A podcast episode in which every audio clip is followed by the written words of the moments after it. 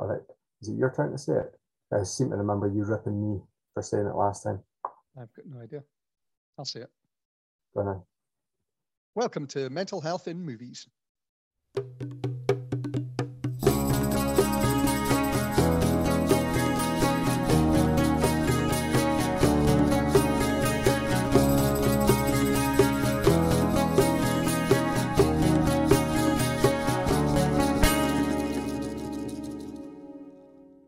Good enough for you? It's almost too enthusiastic. like it's, it's almost like you're not taking it seriously. I try to fucking build my own energy for it. Sitting here in a cozy room, I feel like I could, I could fall asleep. I energize myself. I want like I want to see you you working up to it like with a some kind of rocky montage. You know what I mean? Like like literally, you know what I mean? Like a in a kind of big freezer with loads of meat hanging about and just punching it and stuff, running through the snow. You know what I mean? Do, running up steps, doing push-ups at the top and stuff like that. I have loads of like DVDs hanging with like icicles hanging off them. I could be punching them. Could do that like a um like a Monty Python type thing. Remember the the start of Monty Python's Flying Circus was always a boy in some mad adventure, and then he just gets to the front of the screen and says, "It's fucking genius." We start doing that with a Welcome to Mental Health in Movies. You know what I mean? You could do this like big rocky montage and stuff, and then just wheeze it out at the end, like, "Oh God." Oh God. Maybe a bit more difficult to do it in audio only format. I like how would you audio describe? You know, what I mean, Scott is currently running up the steps um, of uh, maybe the Green in Aberdeen. Those those are some badass steps. Like they're aye, they're tough steps. Also, the ones that go from um, the bottom of uh, what's the Bridge Street up to like Crown Street. Those are crazy steps. ah, yeah, yeah, okay, I know, I absolutely. That was really difficult for me because that part of my brain doesn't really work very well, like mapping out streets and stuff. So you know the stairs, the stairs next to the street, next to the pavement, just beside the road. You know that one. for Ah, anyone who knows knows Aberdeen, I um, it, it was guaranteed like at least once a month we would be out, me and my friends when we were about eighteen, out in the town, and then I would be convinced that when we we're on kind of Huntly Street or um, Rose Street or you know round about that sort of area, I was convinced that there was a set of steps that that led from there down to Morrison's or Safeway on King Street at Mhm. the time, and my friends were always like, Scott, those steps are not here. Like you're thinking of the like steps like in um I I don't know don't even know what that street's called, but the one um the street that has like the original Brewdog on it and leads down to like the Blue Lamp and Ah, yeah, yeah. and stuff. I, I was thinking about kind of the, the steps there um that lead down to Safeway, like through the back of the car park, the Gallowgate car park. That's the name of the street, is it Gallowgate? It's weird how your memories kind of lead together. Um, I need to apologise to any listeners saying that like we will start talking about a film in a minute, but um, I'm, I'm just thinking about how your your mind kind of pieces together bits of memories and stuff like that. I've done loads of hill walking in the past and like started taking um, the kids up a, a few uh, over the last wee while, and I get to one and I'm like, no, no, this is not like you know what I mean. I'm always kind of I do have a, an accurate memory of places, but I just can't match the names and stuff like that. You know what I mean? I've got bits of things clumped together. Um, I just makes you wonder about the nature of reality and how fallible we are as human beings. Anyway, right. there- there's some on that bombshell. free banter. You know what I mean? There's some like stuff you can never unhear. Your life has been enhanced by hearing this. Um, level up. right. So today we are talking about Tokyo Godfathers, a, a film from 2003. Um, a, a kind of classic anime film for for for my money. Um, I watched that again last night, and you watched that a couple of days ago as well. Is that right, Scott? Yeah, that, that was the first time I'd ever seen it. Yeah, I I had no idea, no expectations about it. I think, but um, yeah, just from the name of it, I thought it was maybe about gangsters or something. I was completely wrong. it's interesting how the the Godfather uh, films with uh, Al Pacino uh, and De Niro and stuff have kind of, I guess, monopolized that that term. Godfather has, has become that. You know what I mean? Whereas, yeah. um, yeah, I'm trying to think. I kind of godfathers, godmothers in, my family, and they're all rather benign creatures, you know what I mean, rather than than uh, than gangsters. Um, I guess a brief synopsis of this film is about um, three homeless people who find a, a baby uh, just kind of on the on a back street on uh, Christmas Eve, and then uh, it becomes a kind of sort of a bit of a bizarre adventure. I think at, at times um, in terms of them trying to uh, get the baby back to back to its parents. Um, but I think that there's definitely a lot a lot in there. I mean, I've got I've got my notebook again, Scott. You know what I mean? So I've no got doubt. like loads of stuff that we can we can talk about. But I guess I'm curious because I could pick any of these and, and yap about it. But I'm wondering what's on your mind in terms of what do you think when you saw it? Yeah, I guess like the first thing that kind of I was, oh yeah, I was just kind of soaking the, the film in for, for a little bit, and then the first thing, first kind of thought that popped into my head about the film and and about how about what what was going on, or you know what what was a theme was that they, they were quite they seemed quite disparate character, like you know in terms of their their what we knew about them, mm-hmm. um, kind of early in the film certainly seemed quite different. I kind of wondered what had brought them together, and maybe it was just the shared experience of kind of being homeless, because you've got the Jin who who has a uh, who's dependent on on alcohol, kind of mm-hmm. um, I don't know like middle aged sort of guy, and then you've got Hannah who is um, trans, uh, I think, um, and yeah. she so uh, Hannah identifies as a woman, but um, but a male, I guess, assigned male gender at birth. Yeah. Um, and then you've got Miyuki, I think is the, the name of the Yeah, that's right, right. She's she's like a young teenage girl who we find out has kind of run away from home fairly yeah. early. And it, and there's a lot of kind of um, discord between the three of them to start with. You know, like you've got Jin is like being really disparaging about Hannah um, and like calling Hannah some names that that are kind of well like real slurs, uh, you know, yeah. about kind of being homosexual and stuff. and um, and then you've got Miyuki and and Jin who, who clash and uh, actually have physical fights, uh, you know, a few times early in the film. Yeah. And like, what? Why are these three kind of staying together? Why, you know, they just seem to annoy each other all the time, but but they've got something, some sort of bond that's bringing them together. So I guess that that was probably the first thing that was that was going through my head. And then like as the film developed, then I guess that like family was like a massive theme, like a kind of yeah Uber theme or something. So you see that they've they've formed their own kind of pseudo family. I guess like they and it, it is dysfunctional. There's no no getting away from that. But mm-hmm. but maybe it's necessary for them to like to survive, like because they they kind of help each other through. They, they stumble through life, but they're they're kind of helping each other make decisions and um uh, well actually like physically helping each other. Like Jin has some money saved up and but then he ends up using it to to pay for Hannah's medical care because she um, mm-hmm. she becomes unwell at one point. but um, then you see all these other families, and all these other families are really messed up. And um, mm-hmm. I guess don't know, like like the these guys kind of have a I don't know if it's a happy ending. It's I don't, it's not even an ending, but where, where the film ends is you know there, there's some um, idea that there might be kind of happier times ahead for them, but um, but a lot of these other families have had pretty pretty terrible times. Although there is also the kind of hap- potential happy ending between the mm-hmm. the uh, Sachiko and her husband. Um, but that that's something like I'm I'm giving away loads here, but yeah, yeah, yeah. I, I, mean, I, I, guess that takes me to the other bit that like there's quite a lot of kind of happy ending bits or potential happy or tying up events, and usually I get usually I'm right. not a fan of like bits being tied up. I prefer loose ends in my films. Ah, you're gonna stop talking now and let me say something as well. We just fucking rebrand as like the the Scott McPherson monologue. Hi, oh, Scott. Scott, I really, I'm really interested in hearing what you want to say. Oh, Scott, I've heard you talk for about a minute and a half. I'm really bored of that now. I want to hear my own voice. it's just because like you didn't you didn't say the things that like I, I was wanting to be said. You know what I, mean? So like I didn't say were, the right things. That's what, yeah, if, that's like, what you want to say.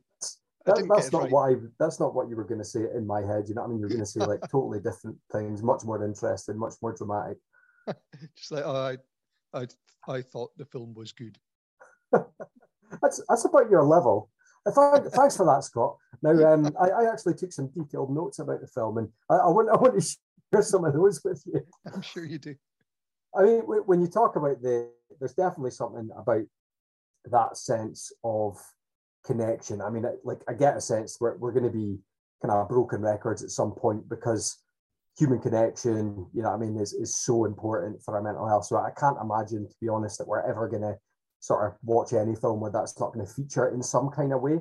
Um, but like the, the film, and, and this is why you should take notes, Scott, because the, the first thing that, no, that I noticed was like the, the very first shot of the film is they're they're in church and actually the the the sermon that's being delivered um, is talking about essentially what it feels like to have no place. Um, and like just to be longing for someone to say that like I actually want you to be here. And you see um, certainly Jin um, and Hannah. And I can't remember if Miyuki's actually there in church with him or, or they meet her after. but her there. I didn't know if it was a church because it was a kids' nativity that were they were watching, wasn't it? Uh, maybe, I maybe it was actually. I it was definitely some kind of religious sermon or something anyway. But um, yeah, I, you see them strongly kind of identify with that, and I was wondering if sometimes filmmakers maybe kind of give you that little nugget. You know what I mean? Right, this is what the film's about, and then let's get on with it. But I, I, I certainly thought that like, that was a. You've just kind of written your own film to like fit your own your own ideas here. Like, like wait a minute, that, they were watching it, kids to, like do a nativity. Eh? I it was in a school or a community centre or something. Like, I see, that, I see Jin that, being critical of it in the audience, certainly. That not what we all do with our with our realities to, to to an extent? You know what I mean? We create I mean, our own like, stories, like like to to some extent, like that you've taken the objective parts of of a piece of art, like actually like the bits that that are not up for interpretation, the bits that are like set in stone, like uh, they're I'm not sure. They might have been in a church. I'm going to have to watch that bit again. But we were watching a kids' nativity rather than a sermon and stuff.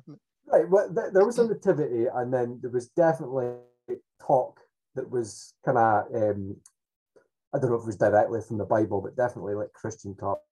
I mean, you could argue that you know. I mean, your church is wherever the sermon is. You know what I mean? So there you go. Is that is that a bit of a get out of jail free card? Not there really. you go. anyway, Scott. Anyway, there's that theme of kind of having no place. You know what I mean? Um, wanting to be accepted, and I think like that's it's a bit of a theme um, throughout the film. You know what I mean? I think there's there's quite a lot of, and it's probably it's probably quite subtle because it's not like a, a, huge part of the narrative, but you know you just get these little moments where they, they go into a shop to get out the cold and stuff, and then someone's saying kind of, oh, you need to be kind of uh, moving on now if you're not going to buy anything. Um, there's that obviously kind of horrendous scene where uh, Jin is actually sort of beaten by a gang of youths. I mean, they're saying they want to clean up the streets. There's definitely a sense of them not being welcome uh, th- throughout the film, and just thinking about that sort of that experience of stigma that we know, particularly for anyone with kind of uh, mental health problems, is often just as bad, if not worse, than the the mental health problems they might be experiencing themselves. I guess we we also see kind of um, Sachiko, the well, we, we think that she's the mother of the baby. That that's who they're trying to find, isn't it? The, yeah. so there's a there's a picture they find, isn't there, of this yeah, they, couple they that's next. with the yeah with the baby, and the and the key takes.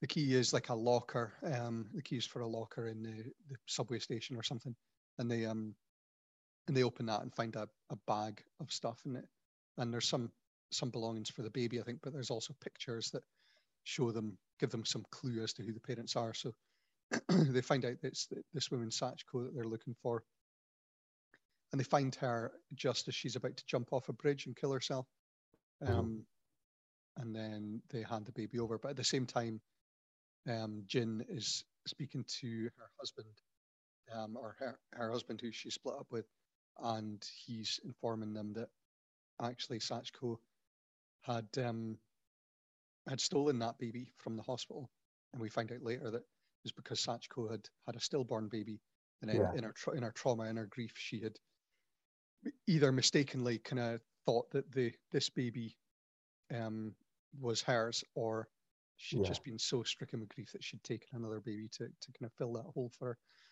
her. but um, yeah, she so she's feeling that she doesn't belong anymore. She's Mhm. lost um, belonging, meaningfulness, and she's going to kill herself. And then she's going to kill herself kind of right at the end of the movie as well. Yeah. I mean, that, that made me think. I mean, something that we've spoken about before is like having empathy for what we might consider the bad guy. You know what I mean? I remember we spoke about that before when we showed uh, Rambo. But I think in this, um, so there's this big sequence in the film where, uh, like, it is almost like as simple as kind of goodies and baddies, and there's this big kind of car chase which involves kind of a, a bicycle and stuff and a taxi and this big truck, um, and she's being chased as if she is very much the baddie. You know what I mean? She's got the baby. She's the bad guy. You know what I mean? We have to kind of try and get her, but then it is, I guess, using that effort that it sometimes takes, and I think it's some empathy certainly does take effort sometimes because it's very easy to sort of um, split the world into that binary thinking, isn't it? You know I mean? We've got goodies and we've got baddies, and again, it's not to certainly excuse uh, Sachiko's behaviour. You know what I mean? In terms of stealing a baby from its parents and stuff like that. That's kind of that's not behaviour that we would say is okay.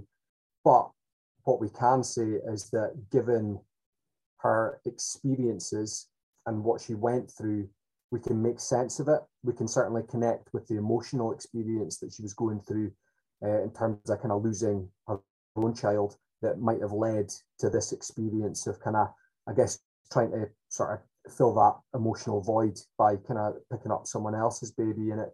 And it does turn into a kind of like a, you know, I mean, you do wonder if that for her, she's gone through intense grief.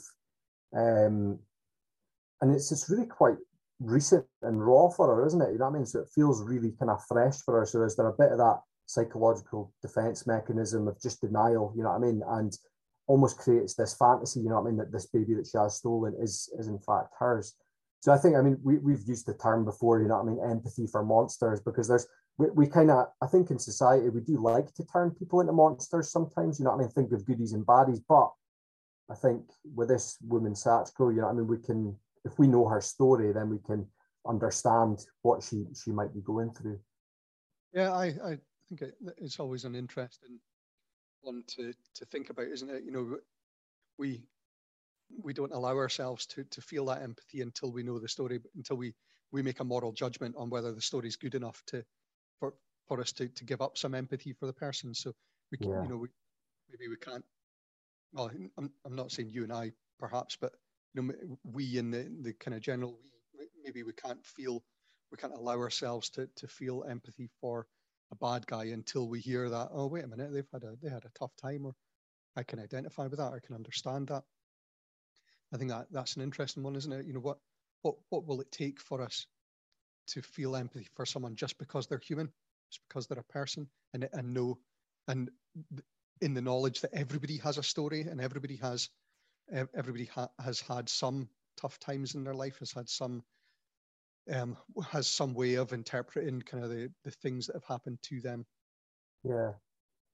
And makes me wonder if, because like, because that's what happens in life, isn't it? You know, I mean, imagine kind of something as benign as sort of someone cuts you off in traffic and that, and then you're like, ah, they're at a very minor level, you know I mean? He's a bad guy, I'm a good guy, and stuff like that. Um, you get moments like that in life, but you never get to know the story of that person that cut you off in traffic. You never get to Yeah. know that. I guess what, what film is actually good for is you, you get the experience of seeing her as kind of, oh, she's pretending to be its mum. That's wrong. That's bad. You know what I mean? And then gradually the story is kind of unveiled later. But um, we don't have the luxury of getting that story in in life. You know what I mean? We, we don't get the luxury of like sitting down with a person and okay, let's let's hear the story. That's uh, let's hear what's went on.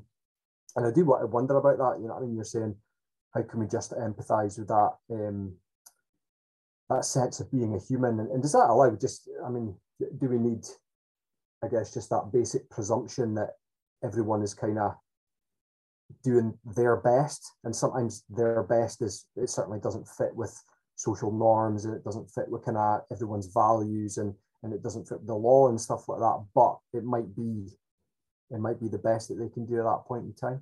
I don't know. I'm just rambling now. I don't have the answer, but yeah, I wonder if it if it's if it's useful, you know, useful to bring in kind of unconditional positive regard there as well. You know, like we mm-hmm. we often talk about Rogers' con- core conditions, don't we, and about kind of how intertwined they they are. And you know, I guess we're talking a little bit about UPR there in in the sense that you know, like everyone's done some some stuff that they would prefer that people didn't know about or, or they yeah. prefer not to have done in their lives.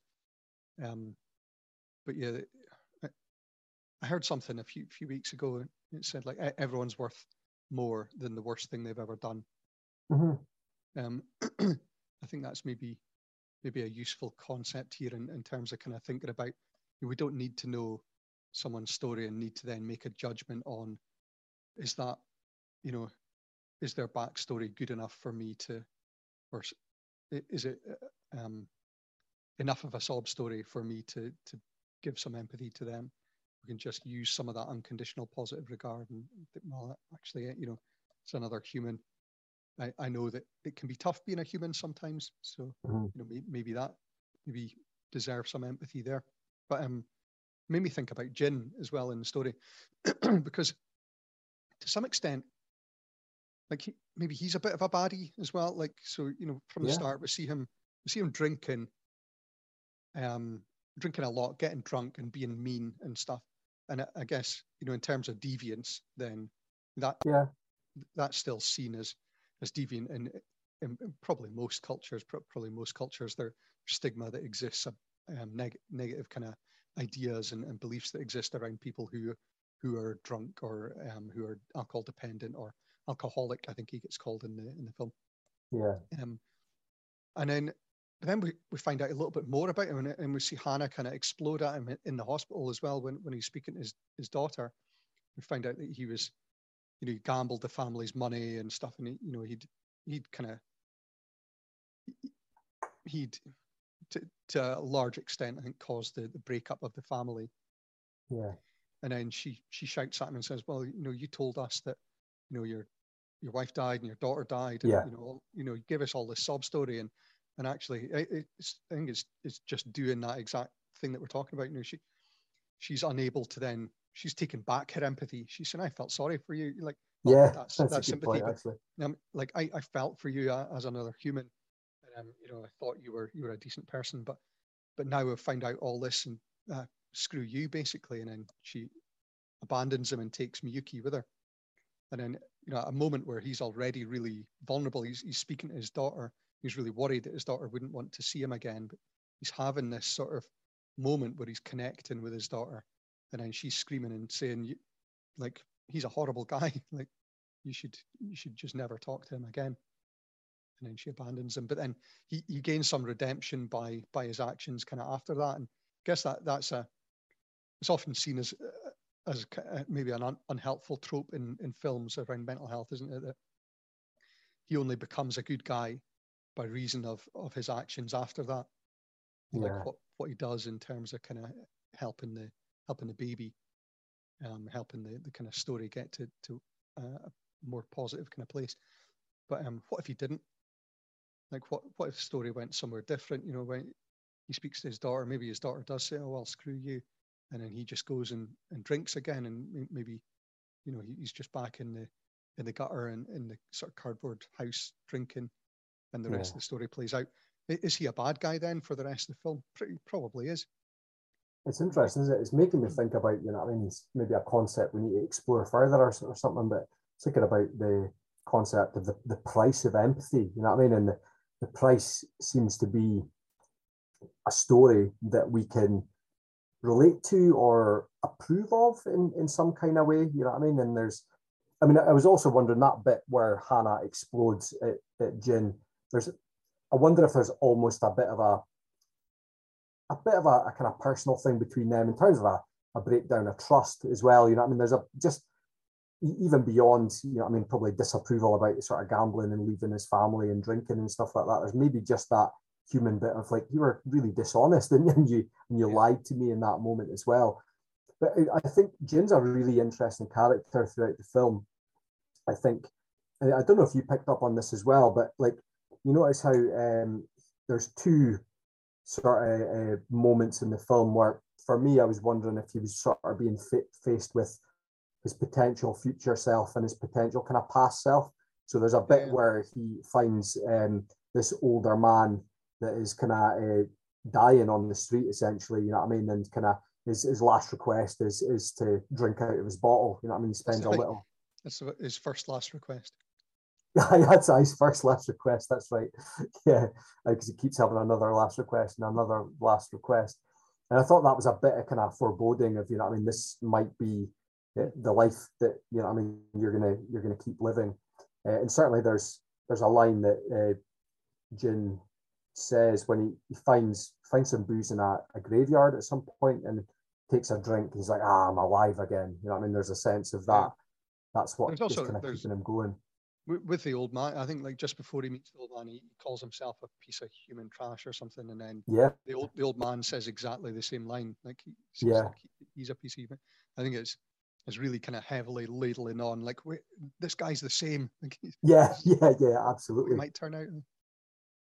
But I think you you, you see almost a, an echo of maybe Jin's past. So Sachiko, the woman that um, that steals the baby, she mm. was in a relationship with this guy. I can't remember the guy's name actually. No, I don't remember either.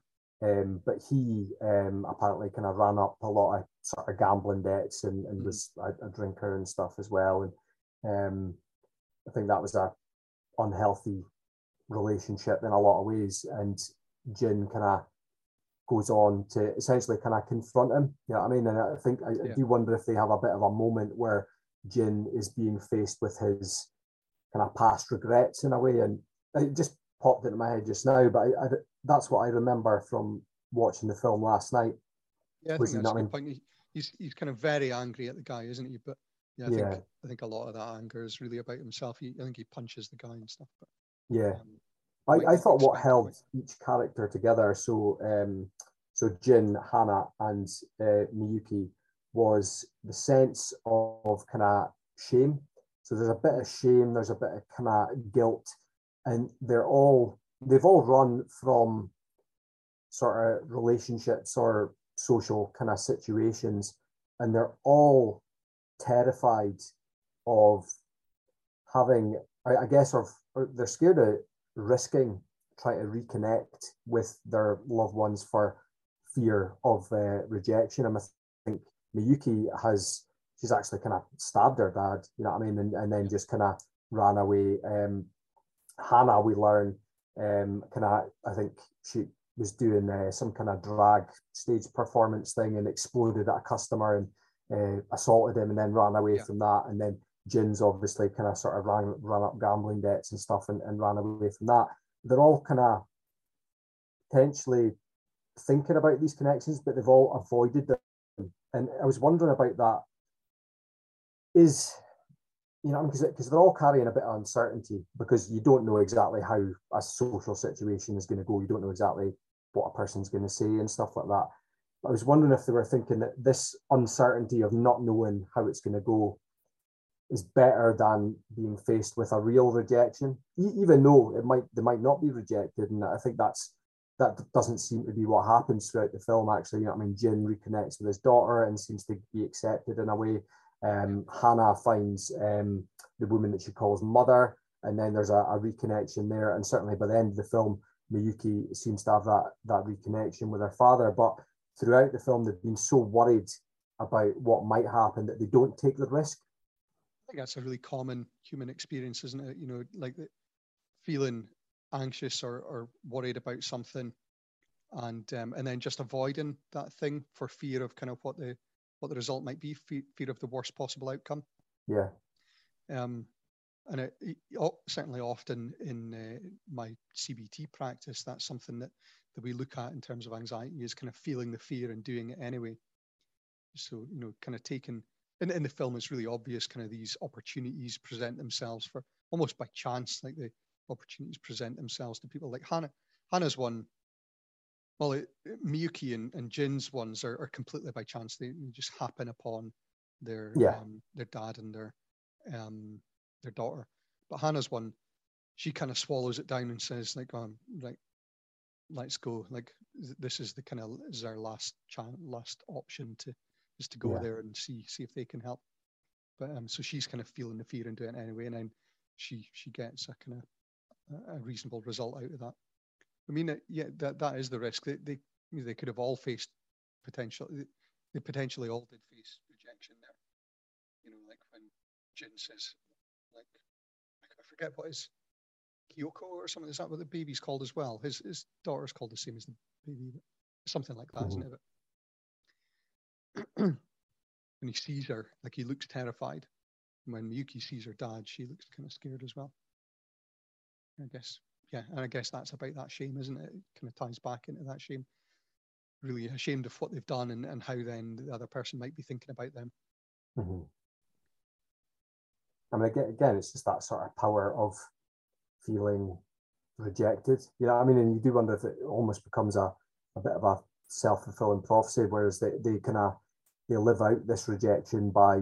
I, I think certainly in some ways, you know, I mean, like it looks like Miyuki, for example, could go back and could try and reconnect and could be accepted, but she's fearing that rejection so much that she's almost kind of playing that out by separating herself from the rest of society.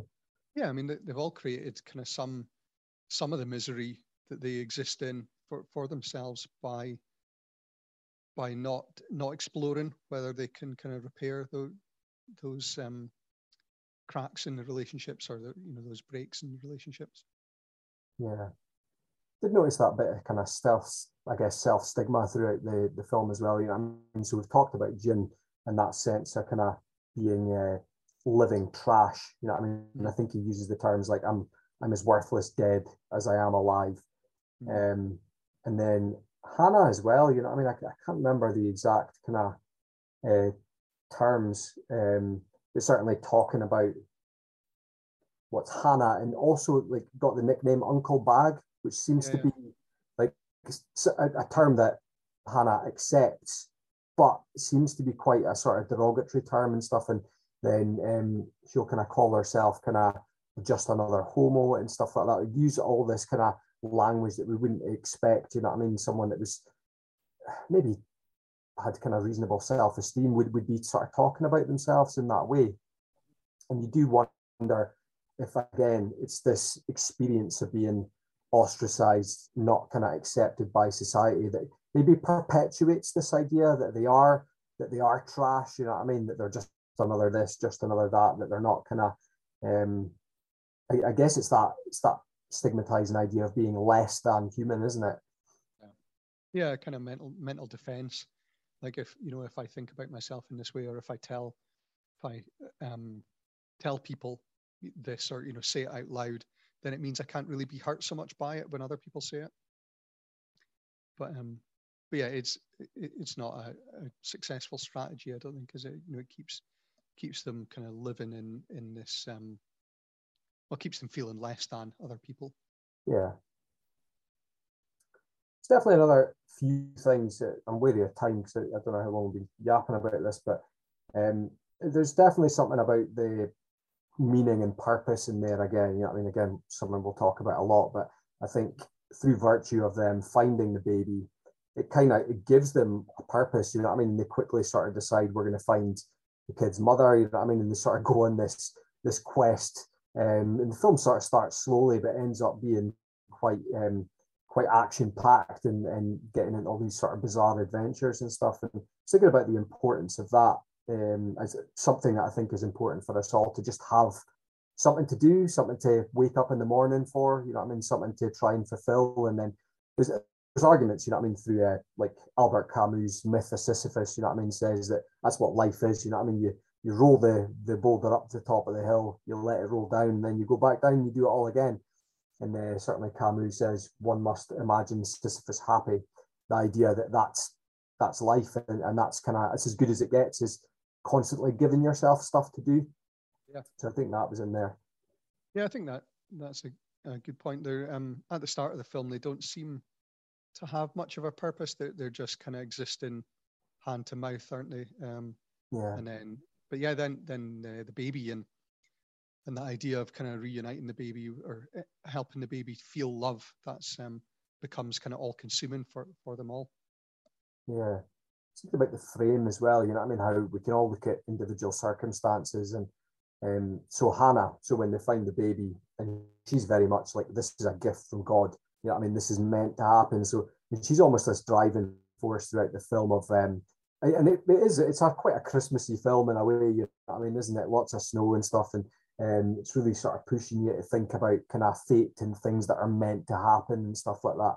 But um, Jin and Miyuki have got a very sort of contrasting view of it in terms of chance encounter. And I think it's it's interesting, isn't it, that Hannah's like, uh, this this baby's so lucky, so lucky, and then Jin's like was not lucky enough to sort of not be thrown aside, you know what I mean, and, yeah. and put in the trash and stuff like that. But but the individual meanings that we give to things will then have an impact on how we feel about life as well.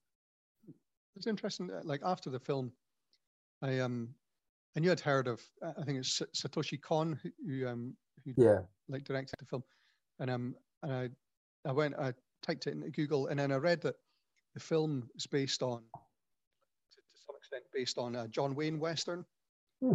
um the something Godfathers or uh, something like that, about three three folk, um and and that that film the John Wayne western was loosely based on the story of the three wise men, the, the Bible story. Ah, so I think a lot of kind of lot of what you were saying there is kind of fitting in. You know, the set at Christmas time, like that. That's probably no no coincidence. You know, it's a it's a baby kind of born to nothing. Um, mm-hmm. You know, the, um, but you know, all, all this talk about kind of gift from God and fate and you know all all this sort of stuff like tie, ties right back in with that that's made me think even more now because it's definitely so um, Hannah's character in particular. So Hannah, biologically a man, but identifying as a woman, mm-hmm. and and certainly when she gets the baby and holds the baby, she's very much like I, I finally get to be a mother. So. I, was, I was thinking about that, even you know what I mean, the the immaculate conception kind of idea you could argue is in there as well. I mean, we could we could look very, very deeply into this, but uh, it just makes you wonder about the intentions of filmmakers and stuff. I guess when you figure out a bit of the their thinking around that as well. Yeah. Um, one more thing I've got to think about, and then I want us to think about the happy ending because you had some thoughts around that. But um, what there was a bit where Hannah was, um, I can't remember exactly what was wrong with her, but she was coughing up blood and stuff anyway, and goes to a doctor, and um, the doctor recommends uh, what is it, sort of rest and kind of good nutrition and stuff like that. And Jin says to him, you know what I mean, like we're we're homeless and rest and good nutrition doesn't really fit with our lifestyle. The doctor says, look, I cure disease and you take care of the lifestyle. Yeah. And it just made me think about the, the limitations of any healthcare. You know, I mean, when so much problems are caused by kind of social determinants that it's just like a it's just a band-aid isn't it you know what i mean and certainly when we talk about kind of mental health nursing and stuff like that and some of the limitations of what we can provide it's because some of the interventions need to be political you know what i mean it needs to be systemic rather than just kind of uh, oh we'll get more nurses or whatever or, or we'll give you this therapy it's about kind of um, it's about changing society yeah it's like essentially kind of patching hannah back up and just sending her back out into the conditions that created her ill health in the first place. So, yeah. Know, she, how how long is she likely to be well, like well in kind of heavy air quotes? Yeah. Good film anyway. But um, what? So you you messaged me last night and said, "Aye, it was good, but a bit of a sloppy ending." Tell me what you're thinking about that.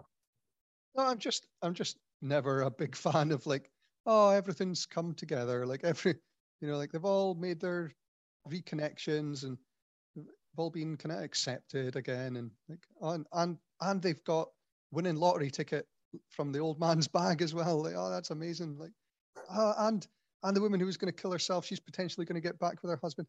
And the folk have got their baby back, and and they want them to be the godfathers. And oh, isn't it all wonderful? I, I like. I, I mean, I think you've. I think you've got a, a good point there. I mean, I, I have to admit, I do, I do enjoy a happy ending here and there, but I wonder if that's because it protects me as well. You know, I mean, I wonder if that's why we like so many happy endings in in life is because we want to be able to deny that this horrible shit is happening. You know what I mean? So there's a. I mean, if you if you look at the experiences of all these uh, these three main characters, you know what I mean, that are, are living on the streets, you know what I mean, kind of living hand to mouth, um, kind of like streets are certainly a dangerous place for them, uh, huge impacts on health. Perhaps films that really round it off and say, ah, but it all like everyone was happily ever after and it all worked out in the end. Does that distract us from the horrors that exist in our society? You know I mean? It kind of there's a there's a bit. I mean, maybe if the film just ends. Maybe you know, I mean, like because it, it could have went very differently. You know, I mean, look at Jin; he gets beaten half to death. You know, I mean, maybe he doesn't get picked up and found. Hannah's coughing up blood. Maybe she dies. Um, and Miyuki, you know, I mean, maybe she becomes isolated and stuff, and and and uh, God knows what happens to her. But yeah, yeah you, you just you just wonder if sometimes the happy endings are so that we don't have to be faced with some of the horrors that exist in our society. I it, it makes me happy that now we've got on on record forever you saying that you you like lots of happy endings in life. I do like a happy ending, you know, like I don't know if it's as I've got older, and I, I wonder if it's having kids now as well, because I think it's not only me wanting happy endings so that I don't have to I'm think being, about the potential of me going through stuff. It's it's about like not having my kids live in this horrible world that I want to. There's part of me that wants to pretend that everything's fine, and I know it's not fine. And it, and that's how, that's what what makes you feel that way is if you you have lots of happy endings. You love getting getting happy. All right, okay. All right, okay. That's I, what I, makes you I totally, okay. I totally missed that one. I, I was just being a total child. I can't believe it took you so long to pick up on that. Fuck's sake. Fuck's sake. I mean, that would be it would be a very like it'd be a very different sort of approach to cinema, wouldn't it? If every film had to have a happy ending at the end of it, you know what I mean? Like, oh Jesus! I think man. of like the worst, the worst films to that that could that could be the case in. I feel like, like the, the Wizard of Oz or like the Star like Star Wars um, episode four, like when they're getting their medals and stuff. and Chewbacca's, Chewbacca's getting a happy ending from like R2D2 or something at the very end. you you you've probably ruined this uh, fucking podcast for people that were listening. You know, I mean, they were they were following my my deep insights into you know, what I mean, kind of how we deny the horrors of life. You know, what I mean, and like to pretend it's all alright, and you've sort of fucking uh, reduced it to sexual innuendo. Well done, Scott. I think that's my it's, it's my discomfort with a happy ending again. like like I can't I can't just leave it there. I can't just like leave it on a serious note. I have to like throw in something else.